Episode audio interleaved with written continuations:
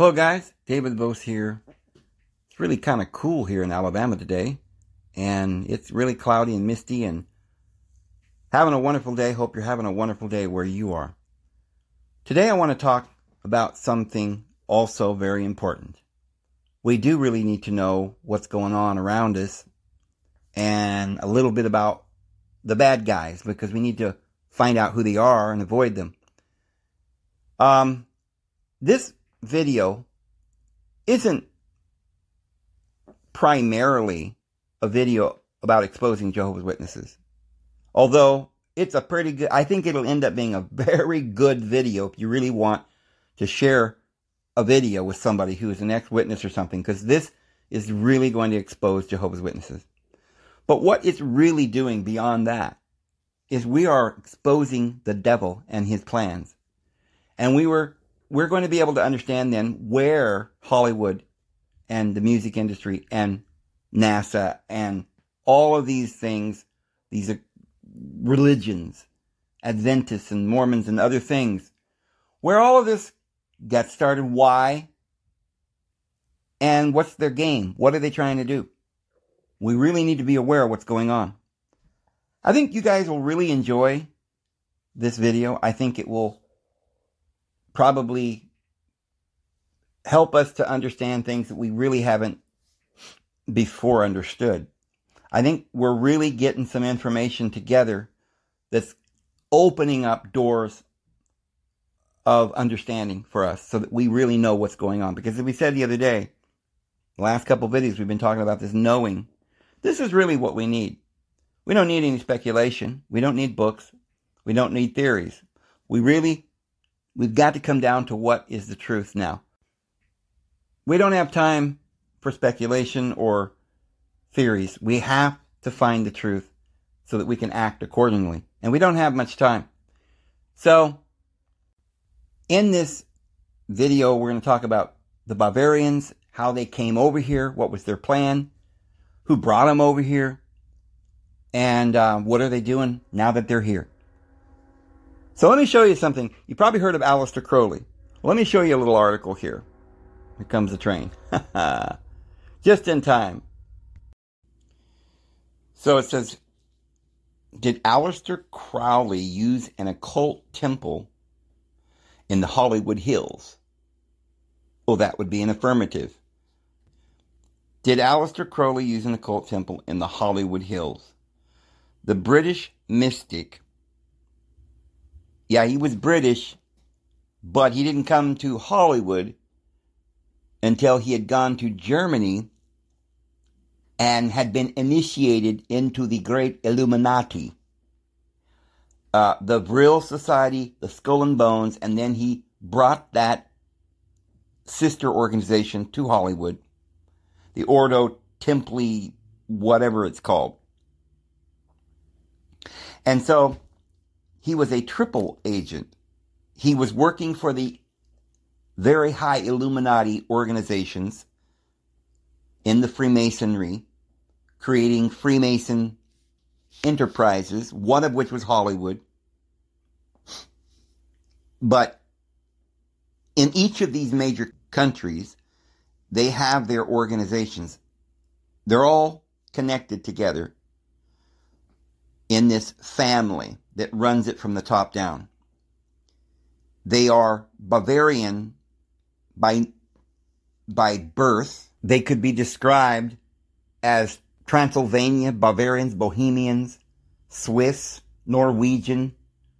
That is a very small area. All of that that I just mentioned, Moldova, up into Ukraine, this area, some parts of Austria, there were giant castles. This was his entire area was basically uh, various tribes that now we have countries, but they were called the Germanic tribes.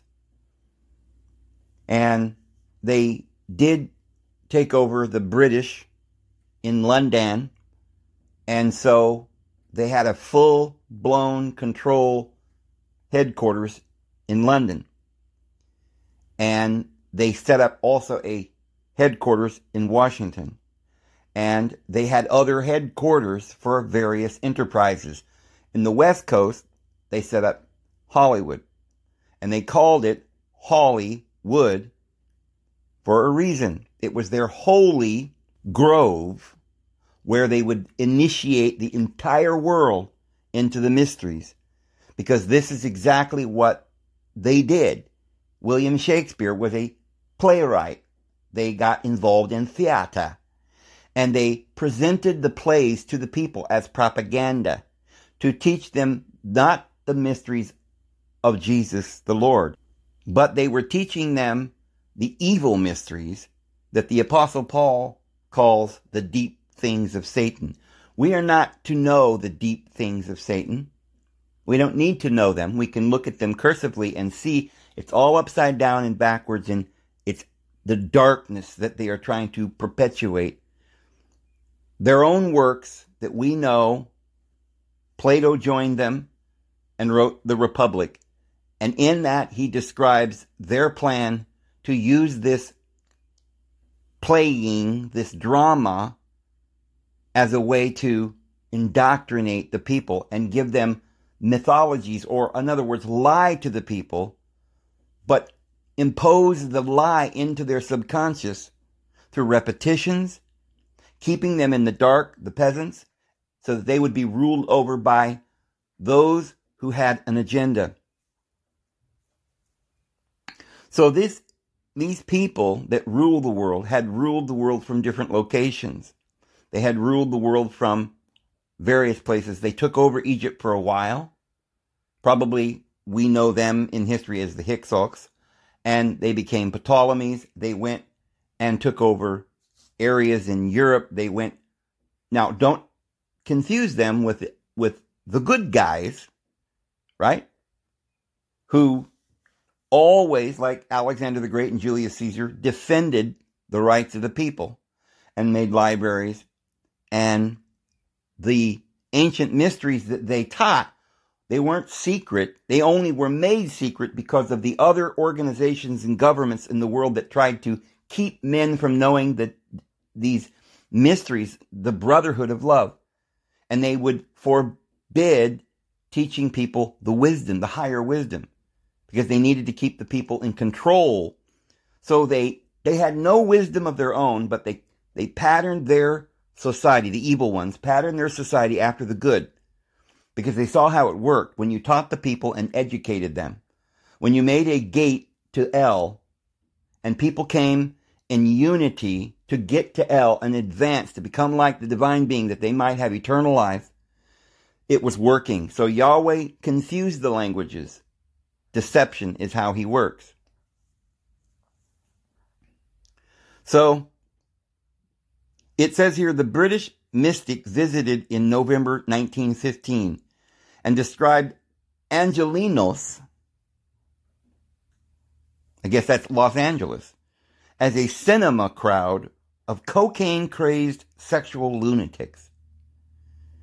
So, here in 1915, which is about the year that this is about the time, and we'll read this in a little bit, that Charles Taze Russell had been bringing over these Germans to Hollywood. They were also in Jersey and uh, places in upper state New York and Philadelphia where Charles Taze Russell was buried in a grand Masonic, the chief Masonic cemetery for the elites. And on the top of the hill, over all the other masons that were laid to rest there, is this grand pyramid with the laurel leaves that surround the crown and the cross. They want to have the victory and gain control by the law of Moses or the law of the God of vengeance and jealousy and hate to surround the, with the laurel leaves around the crown and the cross Today we have the laurel leaves surrounding the entire world in the UN emblem because they feel they have conquered the world. They have the laurel leaves around emblems in Washington and the flag and the seals. You find these laurel leaves everywhere.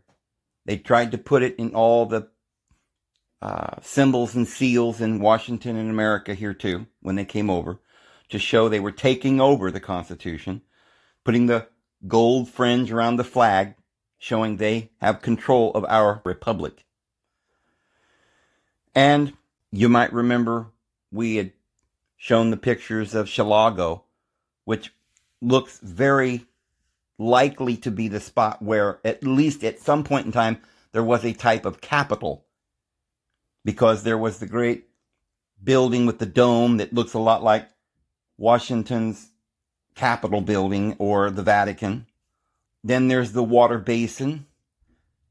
And then at the other end, there's this obelisk that was, we don't know for sure what the, who the obelisk was dedicated to, but there's a big statue that was given to Chalago or given to America in about 1893 from France, which at that point there were no good Freemasons or Templars, going back to Mary Magdalene, as we've covered before, but they had already been taken over in 1307, the great Templar massacre. They destroyed them and infiltrated them.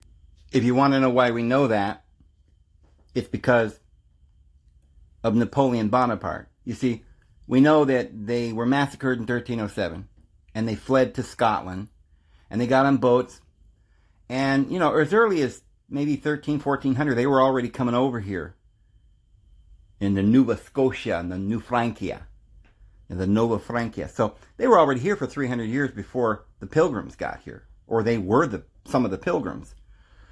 But we know that by I don't know, like 1800 or so, the people that were in France claiming to be the Illuminati were infiltrated by Adam Weishaupt's crew, the evil Bavarians.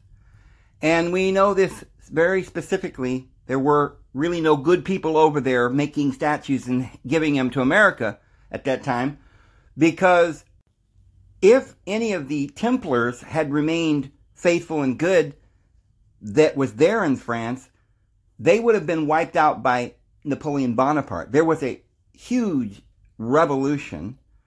They worshiped a liberty, yes. They threw their Bibles into the fire and burned them and put a woman, a naked woman, up on the platform and got down and worshiped her. This was this kind of liberated uh, orgy movement that was being pushed not by the people, but by this fraternity and liberty, which is not the liberty and justice for all by Washington, who was of the good side, because they came over right on their ships to create a land of freedom away from those evil people. But no, these were run by the Jesuits of the Catholic Church. They were in harmony with the Catholic Vatican now. They had taken over the Vatican for a long, long time ago. The Goths took over the Vatican in 405. And they have been controlling the Vatican in all of this supposed Christianity since that time. So there were still Templars trying to get away and they had their own Protestant religions. Now don't confuse that with like Calvinists and stuff like these people were all just in lockstep with these Bavarians. But there were good Christians still, like Anabaptists and stuff. These were the pilgrims that came to America. And many of the original Protestants in America got started from Anabaptists and, uh, you know, Quakers and different groups like that. I remember certain people, I think Jehovah's Witnesses used to meddle in this, but Herbert Armstrong always talked about this. He somehow thought that his church, which was the Church of God, was a little group that he kind of took over. It was like only one church left or something. He became the pastor, and then this, he somehow could trace this little church of God all the way back to Christ. And I always thought, well, how silly. You know, really? I suppose any church could do that. But I didn't really know, uh, you know, how in the world a person could claim to be the true church that way. Although there is a bit of truth to that. And here's why you don't have to trace like through ordination somebody laid his hands on somebody and he laid his hands on some, therefore you can trace yourself back to Christ or, or Peter or something. I don't think anyone could do that. But what we can do is we can realize that the true church really were persecuted and and they were the original Gnostics. Sometimes they were called Cathars, and other times they were called Waldensians or Albigensians. Why were they called Waldensians? Because they were followers of Peter Waldo. I'd love to tell you the story of Peter Waldo. I've done that before. It's a very important story.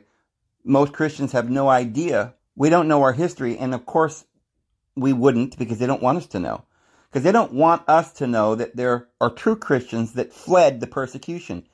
And they didn't just flee any old direction. They went from where they were in the Languedoc down in southern France and Montpellier and, and, and Lyons and uh, France. They went from there and they drove them out up along the Rhine towards Paris. Well, then in 1307, they massacred them there. And by that time, by 1307, there weren't, they didn't tolerate them anymore. They drove them out.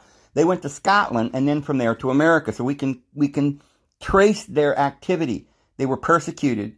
They were Cathars. They were Gnostics. And they did not believe that Jehovah was the true deity. They believed he was the demiurge, Yaldabaoth, or the devil. So, yeah, originally, most, that's why most Christians in America were very surprised when Jehovah's Witnesses were running around giving them pamphlets telling them the true deity had a name Jehovah. Today, most Christians don't know that that's a false satanic teaching that Yahweh was the devil. And so that's really when the one of the mile markers where we could say this is the great apostasy. There was a great apostasy in 400, 395 when the Goths took over the church. But there were still some remnants of this church on the earth until about this time in 1800, in the latter days, when they murdered Joseph Smith. I believe that was the end of an age and the great apostasy arrived. And Joseph Smith said that the gospel would then go back unto the children of Israel. When Joseph Smith, the last of the true Templars going back to Mary Magdalene and the group there with Washington and Jefferson, when he stood there and they tried to, well, they martyred him and he said, look, if my life is worth nothing to you, it's worth nothing to me. I go like a lamb to the slaughter. But it will be said of me, died in cold blood. And then he proceeded to prophesy all the events that we've had since that time. 40 years in advance, he prophesied that we'd have the Civil War and it would start from the South Carolina succeeding from the Union. And then he proceeded to talk about how Brigham Young would lead the church to hell and they would go west and that the Constitution would be hanging by a thread. But you see, Joseph Smith said that this was really the great apostasy when the world then would have rejected, or the Gentiles would have rejected the gospel for the last time. Yeah, it was mostly these people fleeing, these pilgrims were mostly Anabaptists, Cathars, who were true Christians that came to America and did have much of the truth uh, I'm sure they didn't know everything, but they certainly were not the same as the great apostasy that was raging now, taken over by the ten Germanic tribes, the Goths, who destroyed and obliterated the teachings worldwide by means of organizations like Jehovah's Witnesses. So in 1776, just like they made the Constitution here in America, they created the Illuminati there in Bavaria. They made the Bavarian Illuminati, which infiltrated all the organizations of the world. This was after John Dee and Edward Kelly opened up a channel to Satan and brought him up out of the bottomless pit and were devising a plan to take over the world. But William Miller, of course, the Adventists, they were good in their heart to begin with until they became dogmatic and began to, to, to fall into false doctrine. But um, Napoleon Bonaparte was according to even one of their own, Nostradamus, who was another Illuminati. But you know, they could channel spirits. They could they could prophesy. Uh, only to a point. They whatever the devil knows, right? Which the devil can't predict the future very well, because the Lord, of course, has got his own plans. The devil's got his plans, but we don't. The devil never knows how far he's going to be able to go with his own plans, because he knows that the Heavenly Father will overrule most of his plans in the end. But they do have a plan, and they prophesied of their plan. Their plan is to take over the kingdom of Christ and destroy us, those who are followers of Jesus. So when Napoleon Bonaparte, who by uh, Nostradamus' own mouth is one of the antichrists, he had complete control of France, was even going to go and take Russia. He was trying to take the whole world. And he would never have stood for any loyal, true followers of Christ. This is why they had to flee and go to America. So the Bavarians were the apex of this, the Illuminati. Their headquarters was in somewhere there in Bavaria. The um, Wilhelm Institute was teaching many of these I- idols of the world, like Marx and Einstein and Freud, to go forth and teach the propaganda to the world. They pretended to, they had to have complete control of Germany. This is why they had World War One and World War Two, which wiped out the, any, any possibility of normal folks controlling through any kind of Republican representation or democracy there in Germany. It had to have complete control. And in the process of having a war against Germany, which was never against the people, because the elite ruled in Russia and in America and England and everywhere else. And they were just fueling a fire in the world to get everybody to have a war against the people of Europe. Because there was so much, there were libraries, there, you know, I mean, this start, you know, Europe is Italy, right? This is where Christ and Mary Magdalene came with the Templars, were making libraries and they were advancing. And so this is, they had to put a stop to that. Now I could go on from here and tell you all about that, but that's not what this video is about.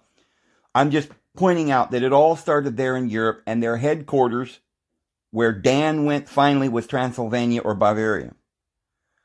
Well, they then put their headquarters tentacles in London and Washington and, and Moscow. But it's always been Bavaria. So this this Illuminati bloodline, the higher ups, they're all Bavarians.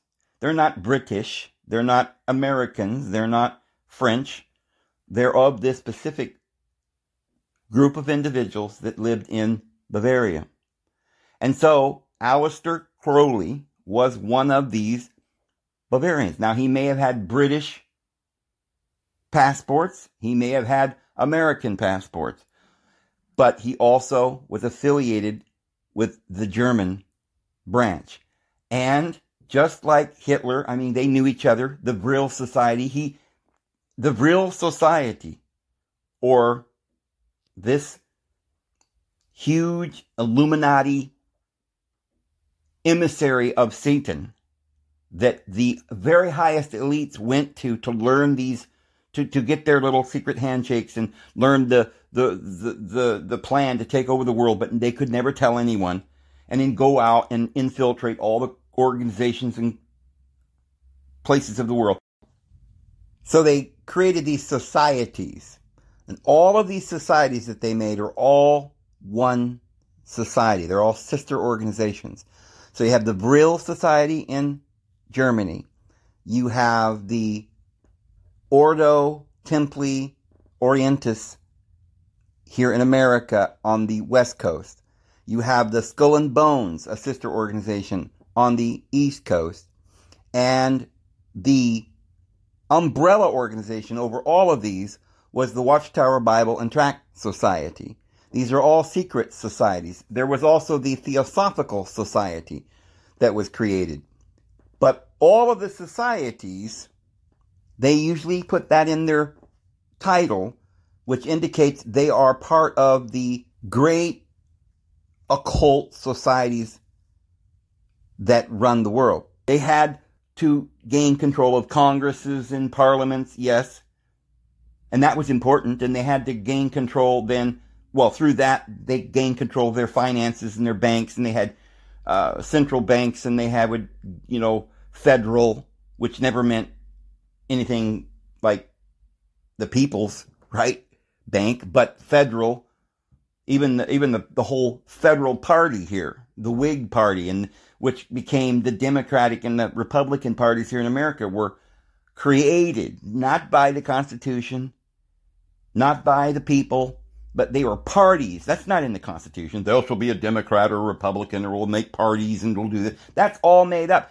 That's been imposed upon us, these parties. They are ruling us. And they infiltrated our Congress and the Parliament. But they're all from the Illuminati. And so one of their chief individuals that went promoting the evil, the grand poopah, you know, all of you, was Aleister Crowley, who called himself the Beast. And when he created the Ordo Templi Orientis in America, it was based on the Freemasonry Illuminati, the Vril Society in Germany. I'm only pointing out that Aleister Crowley was a mover and a shaker in all of this evil and is looked up and worshipped because they have a grand wizard, shall you say, or the master mason that reigns over all of them and they take their orders because he was appointed to that position by Satan himself. So Aleister Crowley then had a school that was taken to Hollywood area to the area there in California. Other organizations started from that point because they were students of Aleister Crowley. They were brought over from Germany. They were Germanic Bavarian individuals that were brought to, to, to, to California. Now, when they came there, New York was already bustling and growing and, you know, lots and lots of people there, very populated. Well, on the West Coast, it wasn't as populated. So they went there to sort of be pioneers to be pilgrims, if you would. And this is why the one who founded the Bavarians over there in California called them pilgrims. And I'll show you who that person is. It's Charles Taze Russell, the founder of Jehovah's Witnesses. He was the first of these individuals, a Freemason, who was getting involved in corporations and business and sort of loopholes and all kinds of behind the scenes control that was allowed to happen through the law, through attorneys, through in Russell had an attorney called Cohen, just like Trump has a an attorney named Cohen. And this is a name that goes back to the priesthood. So they weren't just ordinary human beings. And the law that we are being controlled by is not just any law that somehow we gave our consent to. But it is a law that goes back to the earliest of the control of Yahweh and the deity of vengeance and jealousy. And so I want to point out that very carefully that this is a Bavarian takeover. And so why then were they bringing these Bavarians over at this very time, 1915, 1914? Remember, Charles Taze Russell died in 1916, I believe. And I'll read a little bit about how that happened. We've done this before, so I'm not going to go deeply into all the details of his death and stuff, but he, he died on Halloween night in 1916 in a graveyard. And it was a arranged ritualistic either murder or was it symbolic and he was taken off to Epstein Island? We don't know.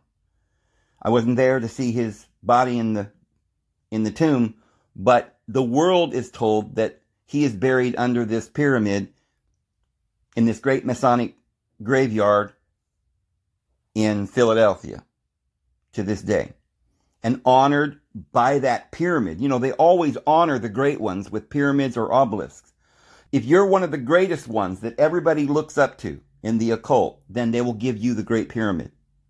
Others only get obelisks. Outside of the pyramid stands the obelisk. The great daddy Pupa gets the pyramid. And standing in front of the pyramid will be obelisks, which are a little bit like pyramids, but long and cylindrical. They're very tall, but they're not as wide at the base. So we have Cleopatra who has her own obelisk, Washington who has his own obelisk. You've got a temple made to Lincoln in Washington, a literal temple where they have deified President Abraham Lincoln and through the obelisk deified Washington in Washington, D.C. So, out of all of the prophets of the devil or the Illuminati leaders of this world, none that I have seen has ever been granted this great pyramid in modern times. And all the rest only get obelisks or tombstones, you know, like the peasants. Us peasants, we get, if we're lucky, we get a pine box. But if you're important, they have a big deal and a big ceremony and they make a big uh, gravestone. But if you're really important, you get like a, an obelisk, which Ellen White got an obelisk. Many of these religious leaders get obelisks. But only Charles Taze Russell got a great big pyramid with this laurel leaf around the cross and the crown, showing that it was Russell who imposed the law of Yahweh back into Christianity and took over and surrounded the, the cross and the crown. But I want to point out that Russell existed before Aleister Crowley.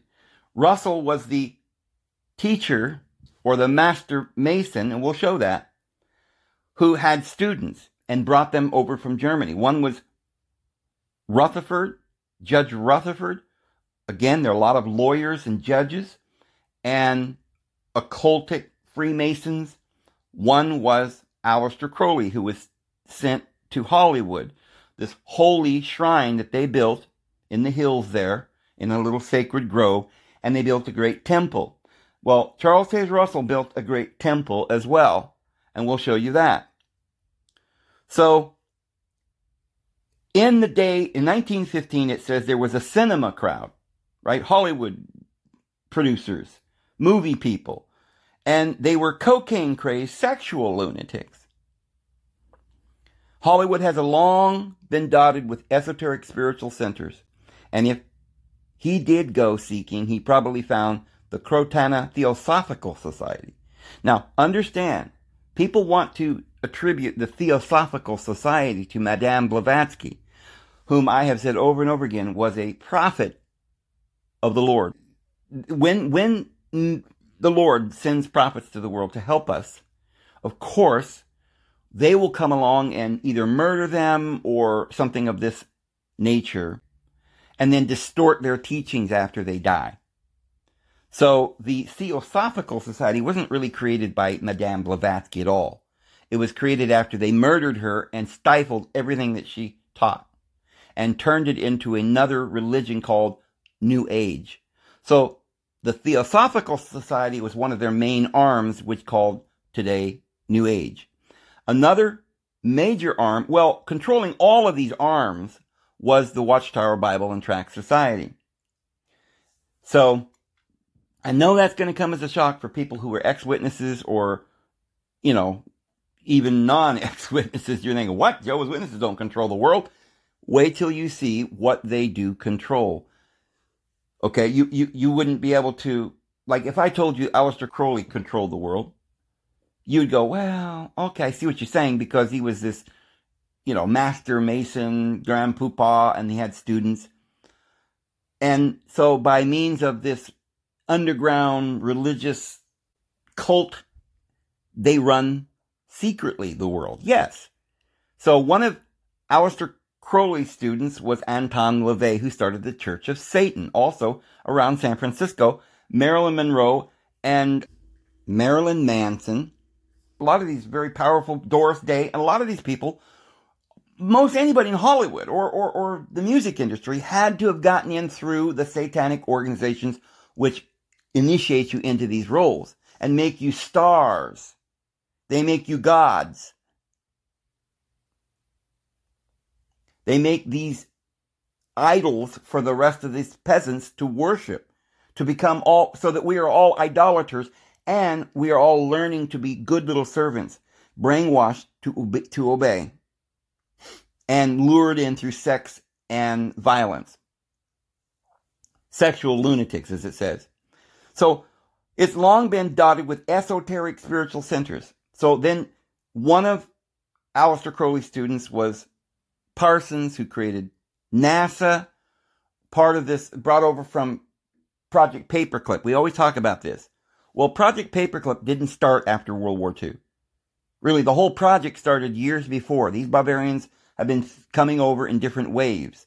After World War II, they came over heavily, certainly, and and and began to join the cult that was already established from the First World War, where those barbarians were brought over here by none other than Charles Taze Russell. He was their Grand Master Pupa.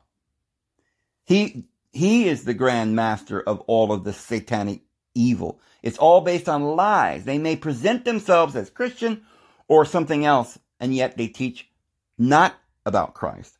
But Jehovah's Witnesses have practiced for many years a black mass where millions of people get together every year on the memorial of Jesus' death. They don't care about his resurrection at all. They hate that. But they celebrate his death and not his resurrection. But they only celebrate his death in a great black mass where they pass around the bread and the wine, the body and the blood of Christ, and they reject it. Wholesale rejection of Christ. They do not believe that Jesus was the divine being. And I'll show you more about that. So, I want to show you just a little bit about this Ordi or Ordo Templi Orientis that Aleister Crowley was the master mason of and who organized and created this order. And it's called the Order of the Temple of the East or Order of Oriental Templars. Okay, Templars. It is an occult initiatory organization founded at the beginning of the 20th century. The origins of the OTO can be traced back to the German speaking occultist Karl Kellner, Henrik Klein, Franz Hartmann, and Theodor Reuss. Later, the OTO was significantly shaped by the English author and occultist Aleister Crowley.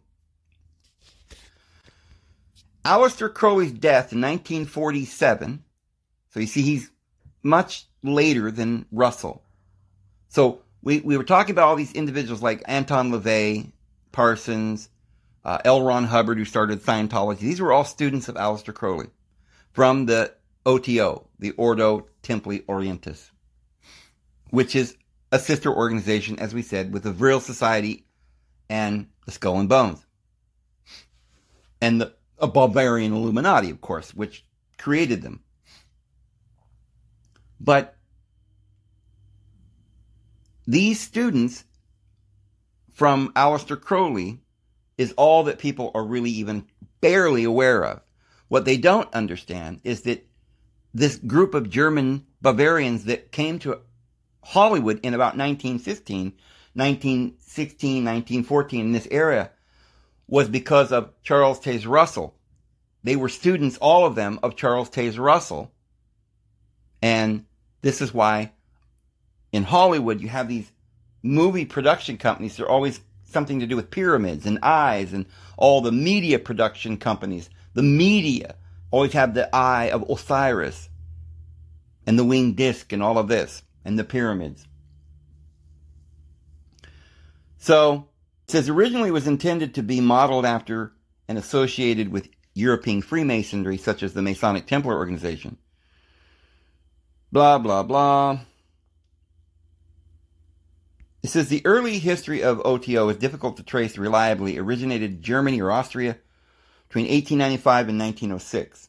Its apparent founder was Karl Kellner, so this was a group of people in Germany that somehow brought this all over here to America. How did these Germans get over here?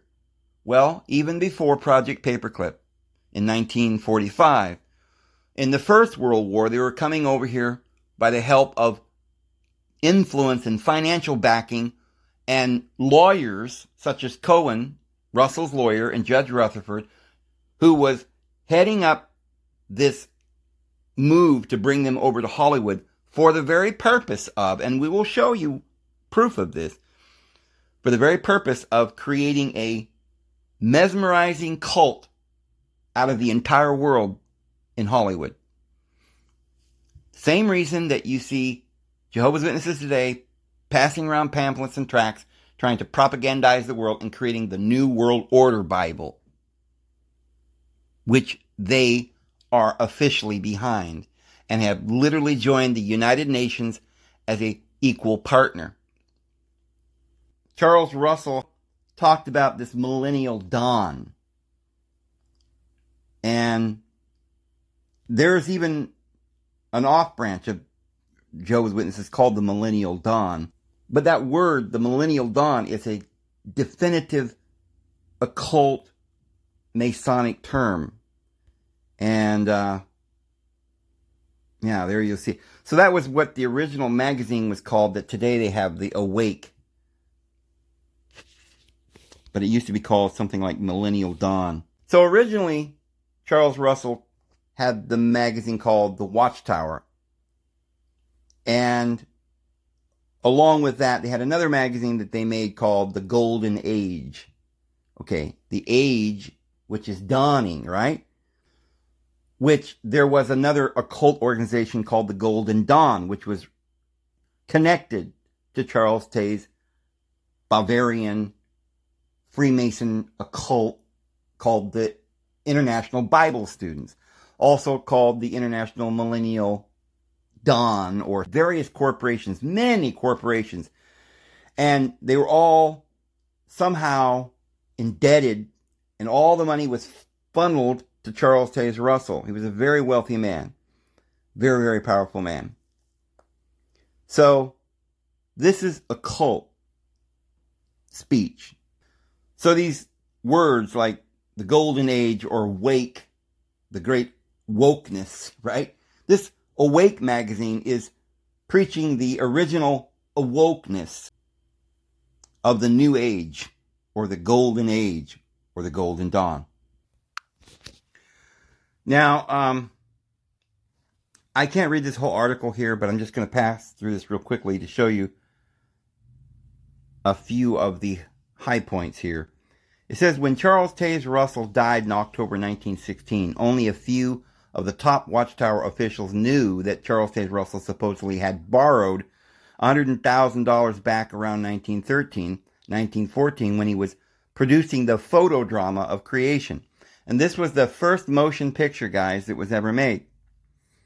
And in purchasing a temple and adjoining rental property in Manhattan, by that time, Charles Taze Russell had been slowly draining his rich sycophants by typically only in increments of $10,000, which is equivalent today of $260,000 in 2021. By 1914, the fleeced flock were bound to be getting nervous and certainly not in any mood for such a large request, including the Pierson family, of A.N. Pierson Incorporated, largest florist in the United States, of Cromwell, Connecticut, the extended Kuhn family, which is that priesthood going back to the Judeans that basically operate and control the uh, bar association and lawyers in all over the world from London bar where it started to America and around the world today and they go by the precedents of the law of Moses. So the Cohn family of Crumbag Cohn Company, seeds of Toledo, Cleveland, Wisconsin, New York, etc.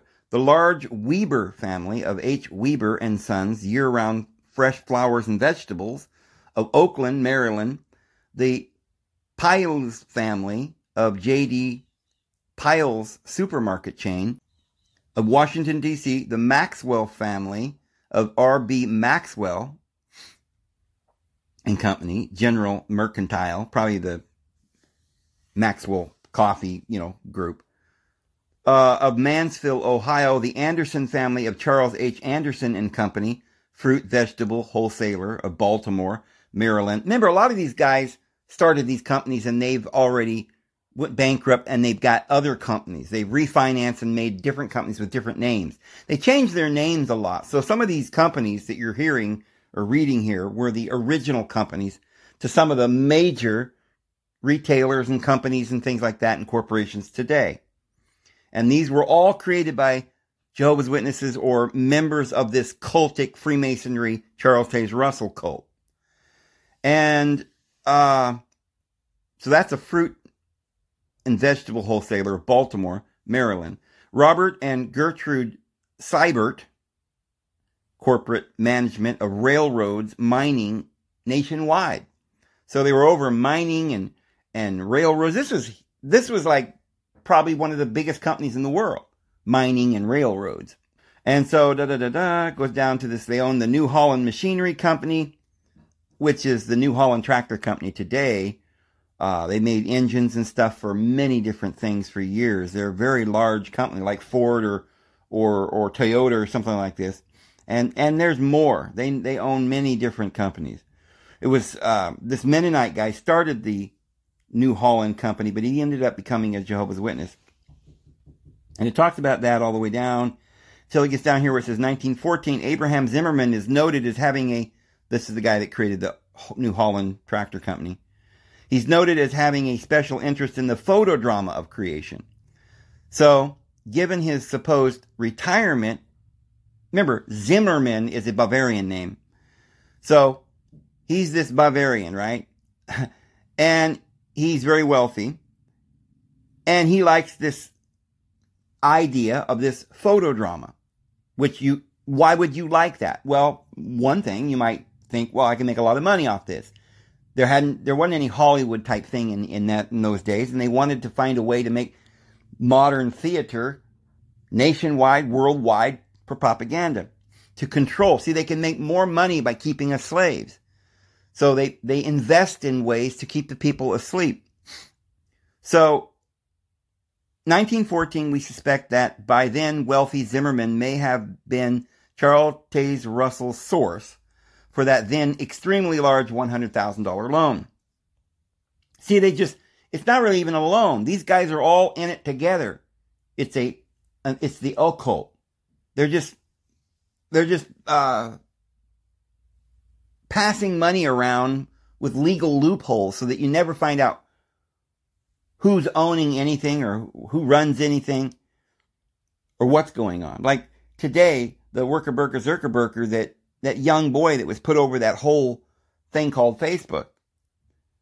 He didn't invent it. He didn't, he, this young man couldn't have done anything like that and become a multi-billionaire in just a few years. But it was prior companies, the elite that own the banks and all the money, all the real wealth. And they create these companies like IBM. Bill Gates' mother sat on the board of IBM. And then they the same, this IBM starts another company, right? They finance, their financiers start another company called Microsoft and they put this woman who is one of these Bavarians, her son over it, just places him over it, right? And says, okay, now you're going to be the one who's responsible for this part of this money. We can't pretend that all this money is in one person's hands and one family. So we'll split it up. We'll give you this company, that company, that company, but it's just a big monopoly. Their daddies own it all. So Bill Gates' daddy and his mommy are part of a big family with Wernher von Braun and the Elon Musk group and the Trumps and, and the you know the Drumpfs from, from Bavaria and all of these people. So here they were at the turn of the century, right around just before World War One. They were bringing everything to America, getting ready to create this new reset and a place in Hollywood where they could broadcast their their mesmerizing, wicked, satanic, deep things of Satan to the entire world and promote pedophilia and evil and violence and so forth. And so it starts here with this photo drama of creation, the first picture, motion picture. And Zimmerman from the Bavarian area over there comes and, and, and he's a friend with Russell. And so they go into this partnership. Curiously, Harold and his widowed mother pioneered in Washington, D.C. Now, do you understand why witnesses call it pioneering? They used to also call it pilgrim. They would, they would have pilgrims. So they went to California when they were only in New York, basically. They weren't like all over the world yet, right? They just had a few thousand members. And so they had these pilgrims that would go and take the organization's uh, tentacles all over the world. And then when they got to the place and they and they they were all over the world like pilgrims, then they did their little pioneer program where they would go into the hamlets and the outskirts of the big cities and proselytize with their pioneers. Why is it called a pioneer? Because they're they knew that they were doing this for the future.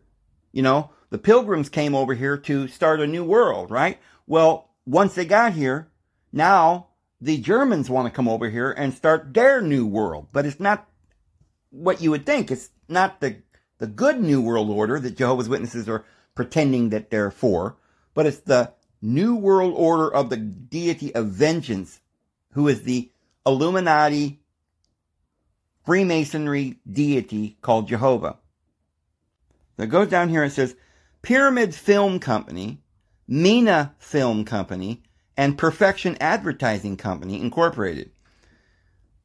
These two separate but related corporations were founded by Russellites on whom was not lost the huge success of the photo drama of creation, the first motion picture. The photo drama was the Watchtower Society's White Elephant. While a huge success, the photo drama single-handedly nearly brought about the financial collapse of the Watchtower Society. Not only did the Watchtower Society suffer enormous expenses from the production and showing of the phonodrama, but the phonodrama had also siphoned off potential donations as local Russellites personally footed the cost of the local showings. The Pyramid Film Company, Incorporated, was founded in 1915 in Dayton, Ohio. We believe the original directors, officers to have been George C. Driscoll, president in Ohio, C.L. Tobias, okay, there's all these people, uh, Pearson, Stambog, Frederick H. Robinson, and, and down the line here, all these people. They're all followers of Russell. Eight movies were released between the startup in 1918. And then it says, um,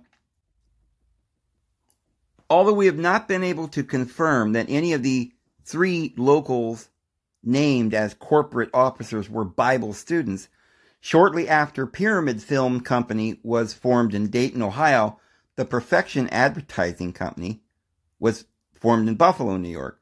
And even later in 1915 to distribute Pyramid films within Canada. By the way, there's still a there's still these names floating around up in Canada. Mena, the Mena Film Company, is not related to a Mina Film Company that's going on up there right now. But I know that they keep naming these things in, in, in memory of these original startup names. So you'll see a lot of pyramids in film companies today, even in news organizations and media organizations. So New York and even later in 1915 to distribute pyramid films within Canada and the eastern United States. If PAC was not another Watchtower dummy corporation, then the hiring of an even newer film distribution company by a brand new film production company was the epitome of stupidity. If PAC was another Watchtower dummy corporation, such would suggest that another similar firm was formed to distribute Pyramids films within the western United States. Mena Film Company was founded the following year, in March of 1916, in New Jersey, with a capitalization of 250,000. George Driscoll relocated to Hollywood. Okay, guys, this is before there was a Hollywood movie industry. They created it. Jehovah's Witnesses created Hollywood. They made the first motion picture. They brought the Germans over. That was the pre- prelude to Aleister Crowley, the music industry, Anton LaVey in the music industry, and all the hand signs and all the, uh, you know, the occult signs that you see, and all the media corporations, CBS, and all the eyes on on the the you know AOL and all these uh, sigils, all these logos that go back to these very words or this pyramid belief system that Charles Taze Russell was instituting as a Freemason. So it says uh, Hollywood, California, to act as a manager of Mena Film Studios, while Pyramid Film Company produced films on a variety of secular topics. Mena Film Company was intended to promote or produce films on biblical topics. The original incorporators of Mena Film Company was the who's who of prominent Russellites from across the United States. Ernest W.V. Kuhn, yeah, one of those priest guys, from Toledo, Ohio, was the president. Of course he was. And Judge Rutherford, another one of these relatives of Kuhn, a judge, was heading it up after Russell dies there in Hollywood. So he was president. John G. Cohen, by then a Brooklyn Bethelite, was vice president. Dr. Leslie W. Jones of Chicago was secretary treasurer. And Watchtower Society Pilgrim R. Robert Hollister of Pittsburgh was in charge of the foreign distribution. Mena Film Company also had an office and production studio in Dayton, Ohio, shared with the Pyramid Film Company, as well as a marketing office somewhere in New York City. Mena Film Company stock prospects boasted as to the motives transpiring the directors of the Mena Film Company. The directors wish to assure you that we have taken extraordinary precautions to ascertain the Lord's will respecting this venture. Blah, blah, blah. So Mena Film Company was originally founded with the plan that the Watchtower Society would sell it to the photodrama of creation which would be improved and re-released. However, with the divisions uh, that occurred after the death of Charles Russell, that never happened. Mena then embarked on making an actual silent movie, loosely similar to the photodrama, which would also be depiction of human history, combined with the Watchtower Society's theological interpretations. That movie took two years to make and purportedly cost $100,000, and the movie was released in 1918 with the name Restitution although there were other working titles. There reportedly were also multiple versions of such, ranging from 75 minutes in length to 120 minutes. Apparently, just like Russell's followers everywhere else after his death, no two Russellites at Mena could agree on anything. So anyway, goes on to talk about this uh, whole Mena thing and Hollywood. The Mena Films Hollywood Studios were sold for 45000 to the Brentwood Film Corporation. Now, I looked up these corporations, and they're all out of business. But all of them have other businesses operating under the same name today, but they're different corporations. They just start them back up years later under different names. So I may show you some of that here in a minute. But it says in October 1915, Packers Box Company was incorporated in New York City with an initial capitalization of 10,000 to manufacture boxes and deal in lumber of the three incorporators, see what, what you're going to find here is that Charles Russell never bought his stuff from anyone else. They do the same thing today in, in Bethel, in, in New York, where the witnesses are. They don't purchase their paper from somebody, they buy a lumber mill. They don't purchase their computers from somebody, they build their own computers. They don't make somebody else distribute their literature, they print their own literature. They're like trying to make it really, really cheap so they can canvass the entire world with their propaganda. So they manu- they had a manufacturing company of boxes because they need to, to ship stuff and they had to have lumber to make the paper. So of the three incorporators, the primary incorporator was the L.F. Munzer, who used the address of the Watchtower Society as their own address on the incorporation document. The name L.F. Munzer matches a female Bethelite whom we know worked as a legal secretary at Watchtower headquarters in 1916. What is puzzling us is that the incorporation occurred after Russell had just downsized unnecessary Brooklyn Bethel staff and after Rutherford had moved to Los Angeles. Well, evidently this is one of Rutherford's mistresses and blah, blah, blah. We ain't got time to read all this. But it does say that notably the activities of the corporation were consistent with the activities of the Watchtower Society as well ancillary business ventures such as National Shippers Association. See, Jehovah's Witnesses ship their own stuff. They got their own boats. They, they don't use the mail. Did you know that? The watchtowers don't come in the mail. They have their own shipping uh, companies. So here's where that started. The National Shippers Association. The folks who actually, so I wouldn't be surprised if Jehovah's Witnesses are the ones who created UPS or, or who knows, FedEx or something could be, you know, a, a company that started from Russell. That's, I'm serious. Russell, when you dig into this, you'll find that Charles Russell, the company, Jehovah's Witnesses today, probably owns some of the biggest, most, the largest companies in the world, like AT&T and other companies like that, and car companies and, and, and, you know, goodness knows what else. So, I mean, the president, I, I mean, one of the governing bodies named Morrison. I'm going to show you a clip here in a minute showing you who this Morris guy is, who's one of their governing body and evidently owns, you know, Philip Morris or something cigarette company. So we'll see that here in a minute. Um, they put them in as governing body members because they're very powerful company elites. So I'm only reading you this to show you just how powerful these people are and what they're involved in. And going down, we see in 1916, right after Armageddon had failed to occur in 1914 and 1915, and at that time when Charles Taze Russell and the Watchtower Society were in their greatest financial distress, a new publishing corporation was formed in New Jersey called National Shippers Association. And it tells you the people that ran that. Alfred and Ritchie, Andrew Pierson. And it says, like Solon Society, this was another baby of the Woodworth, future editor of the Golden Age magazine. Okay, so there's where that Golden Age magazine came in, the, the Millennial Dawn or or or or the the light's early dawn of this new world order that the devil was planning. In March of 1916, a monthly magazine edited by J. Woodworth on the topic of up-to-date postage, freight, and shipping rates and information was copyrighted under the name of National Shippers Association. So they got that. And then it says, um, well, then it starts telling you this whole story where Russell was telling Judge Rutherford to go out there and run this big mining corporation in California. And they were at the same time, while they were there in California, building these movie industries. So then we get down here to the Angelico Angel Phone Company, Ritchie and Cook.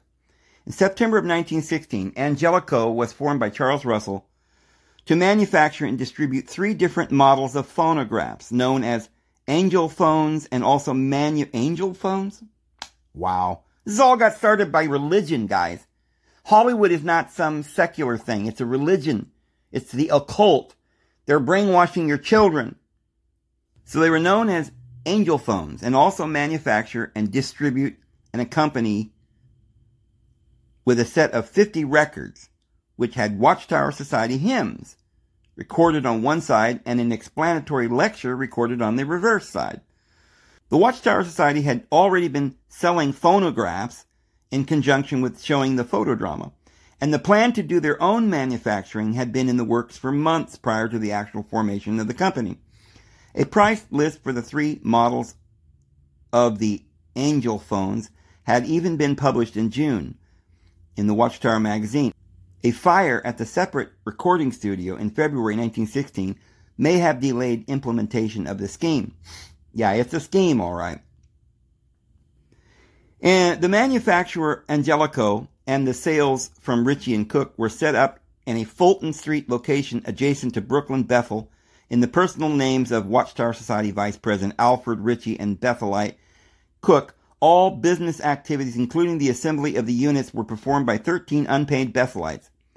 After Russell's death, Ritchie claimed that Russell initially had planned only to manufacture the records and sell such through retail stores. However, after retail stores showed no interest in retailing 1 million records for which Russell had already contracted, Charles Taze Russell decided also start manufacturing the phonographs so both could be sold directly to the general public And then this is, and blah, blah, blah, blah. They, they were known as colporteurs. And Ritchie further revealed that Russell had hoped to sail off Angelico once his followers had it up and going. So see, they were really, they had quite a plan. They're going to make the phonographs, the records, the movies, the, the, the lumber, the shipping. They had it all down. And I think it, it did not fail. I think the world as we see it today, as it's running like a fine tuned engine, was built partially or even maybe more than we know be possible was created by the ingenuity and the plans of those like John Dee and Edward Kelly who were channeling Satan and creating the Illuminati who brought these great Freemasons to power like Charles Russell who had students and was incorporated and financed and built this machine we call Hollywood and Congress and NASA and all of these things. So Russell brought them over to Hollywood. They created not just Hollywood there, but NASA. They created Silicon Valley, which is where they make computers, right? They were making phonographs. They have to make more than phonographs. Eventually they got more advanced and they started making computers. Like I say, I don't have absolute proof of this, but when I lived in Sacramento, right near Silicon Valley, most of Jehovah's Witnesses worked in Silicon Valley and were executives and CEOs of all of these companies. I personally was disfellowshipped by uh, the president of AT&T. I do believe that the company, the computer company, like you call that they used to call Hewlett Packard, uh, was originally Packard Bell, right? Because Bell Telephone and AT&T is all one big organization, and I think they're all related. Bell Telephone, Hewlett Packard, I believe was a Jehovah's Witness or connected in some, you know, some, they don't even have to be Jehovah's Witnesses. They can be Satanists. They can be Scientologists. They're all working together. A lot of people in Hollywood are Jehovah's Witnesses. Most of the producers and things like this, or they're Bavarians, you know what, or they're Satanists or Scientologists like Tom Cruise. But they all work together because it's one organization and they have different sort of uh, aspects to the organization, levels. So now we're going to get to the good stuff. So it says Rutherford, which is the guy that took over for Russell, his right hand man, strongly pro German.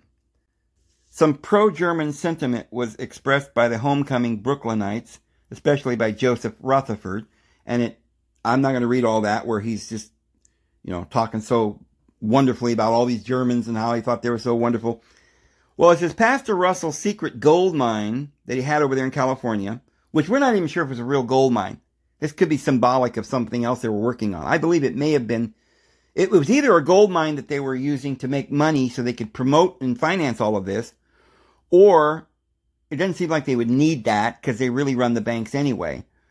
It may have just been a kind of a false FLAG to make it look like they had that's how they were getting their money or whatever, and they were really getting it laundered by the, who knows? I don't really understand because why would they be mining in a soda springs and there was never any record of any gold coming out of there in the first place?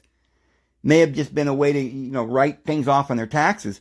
But Rutherford was sent there, and at the same time, they were creating these movie industries and phonograph companies and you know, all kinds of advanced technology to promote their occult ideology and bringing these Germans over. Okay, so Pastor Russell's secret gold mine, along with Russell's movie business, and possibly other Jesse Dubs connected investments in sulfur and asphaltum in California, were likely the reasons that Russell sent Judge Rutherford in mid 1915 to live and work in California to secretly keep an eye on all of Russell West Coast business operations and also performing the pilgrim quotations pilgrim. Why, why do they call it pilgrim again? Because they were the first, these pilgrims of the satanic evil to be planted on American soil on the West Coast. So you guys who were Jehovah's Witnesses and you were pioneering, you have no idea. I know I did it too. I was brainwashed too. I wasn't a pioneer for the Lord. I was a pioneer for the Watchtower Bible and Tract Society who was promoting Satanism, whose student was Aleister Crowley and, and L. Ron Hubbard and Anton LaVey.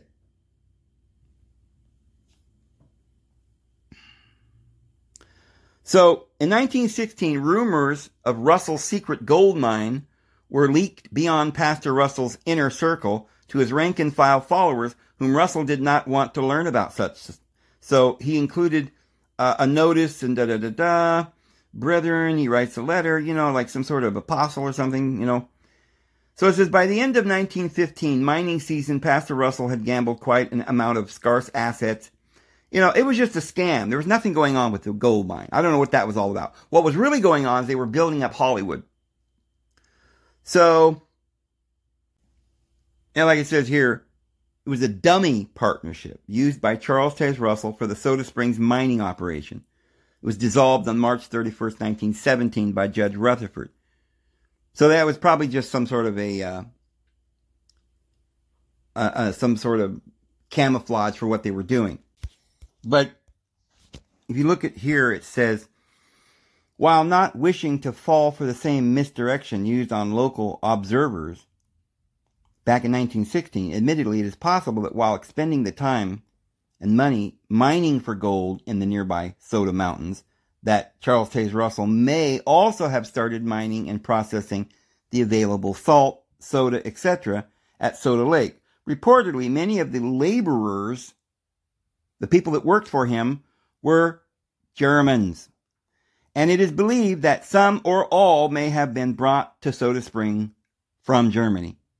So here we have right after World War One, right in the middle of World War One, basically, we've got Charles Taze Russell literally bringing these Bavarians over with some fake dummy organization supposedly mining, but what were they really doing? Well, we now know they were creating not just Hollywood, but the satanic religion, Scientology, the music industry, Silicon Valley, the computer, the phonograph, records.